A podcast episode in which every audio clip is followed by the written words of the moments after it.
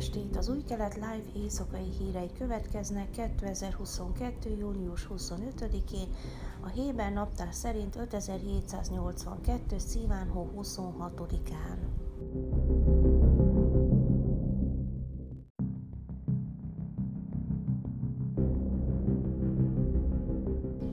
Palesztin tinédzser belehalt sérüléseibe néhány órával azután, hogy pénteken izraeli katonák lelőtték.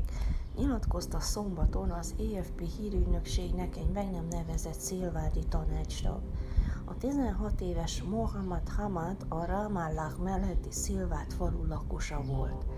A tinédzser a szomszédos Ofra zsidó telepre vezető út közelében volt, amikor az incidens történt. A palesztin hatóság hivatalos hírügynöksége, a Wafa közölte, hogy Hamedet izraeli lövések sebesítették meg, majd az izraeli erők elvitték őt. A tinédzser állítólag izraeli őrizetben halt meg, és a hadsereg várhatóan szombaton kiadja a holttestet.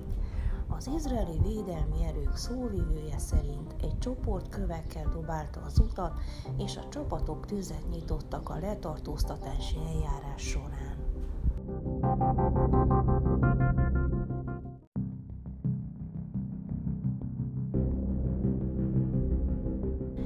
24 éves férfit az éjszaka folyamán agyonlőttek járművében az ország északi részén.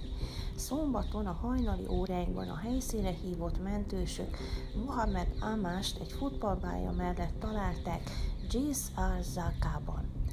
Amást, aki egy helyi kávézó tulajdonosa megpróbálták újraéleszteni, majd a közeli haderán lévő egészségügyi központba vitték. Nem sokkal érkezése után azonban halottnak nyilvánították.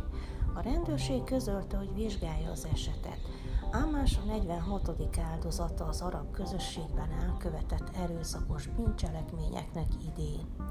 Nem sokkal ezután egy 23 éves férfi súlyosan, egy 19 éves férfi pedig könnyebben megsérült, miután megkéselték őket egy látszólag független incidensben egy meccset előtt a jeruzsálemi Ein Nakuba faluban.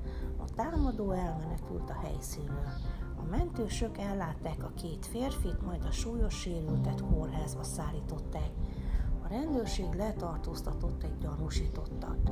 Egy harmadik incidensben három személy sebesült meg családtagok közötti veszekedés során Jeruzsálem átúr negyedében. Egy személy állapota közepesen súlyos, a másik kettő pedig könnyebben megsérült. A rendőrség közölte, hogy nyomozást indított.